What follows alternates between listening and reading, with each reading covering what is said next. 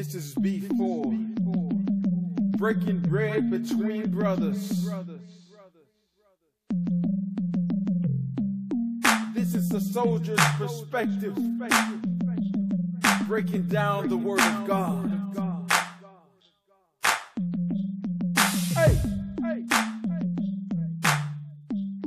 calling all our veterans, Army, Navy, Air Force, Marine, Coast Guard. Let's get it. Let's get it.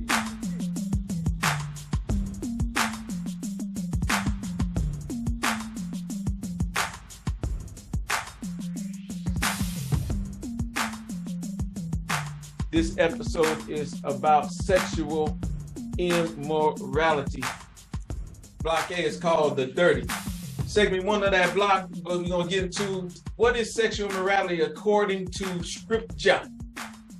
That for me, You please. say First Corinthians. 6. First Corinthians chapter 6, verse 18. Right, it says, police sexual immorality. Every sin that a man does is outside the body, but he who commits sexual immorality sins against his own body.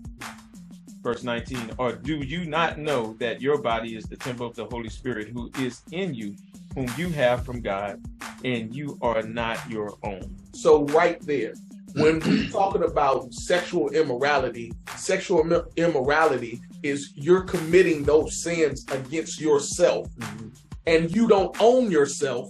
So, you're actually committing those sins against the one that owns you, who is God.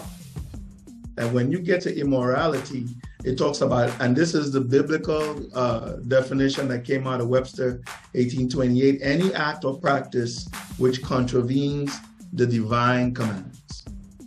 So we're talking and we're going up against a system that that from birth people have been a part of a sexual uh, immoral world I'm gonna keep it keep it quite simple. So basically, and in the overall spectrum of it, it is sexual thoughts, acts uh, that are outside of what is considered a biblical marriage. So, in conclusion, if you look at Leviticus chapter 18, Leviticus chapter 20, 20 which are actually connected to 1 John chapter 3, verse number 4 in the New Testament, sin is transgression of the law. Sexual sin is transgression of sexual law.